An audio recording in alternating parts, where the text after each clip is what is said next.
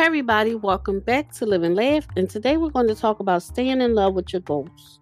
It's easy to fall in love, but hard to stay in love, particularly when the waters get rough. It takes constant recommitment, sacrifice, and willingness to deeply care for what you already have. In a sense, falling in love is like immediate gratification, giving you butterflies. And if you're constantly jumping from one thing to another, perhaps you don't care about your goals enough to stay loyal to them. Ask yourself if that's the case, and if so, how can you find new, stronger motivators, or perhaps you should give up altogether?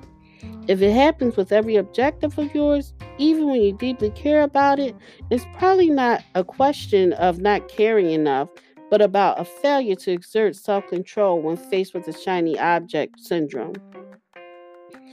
The shiny object syndrome is the inability to maintain focus on one thing, mistakenly believing that the grass is greener on the other side.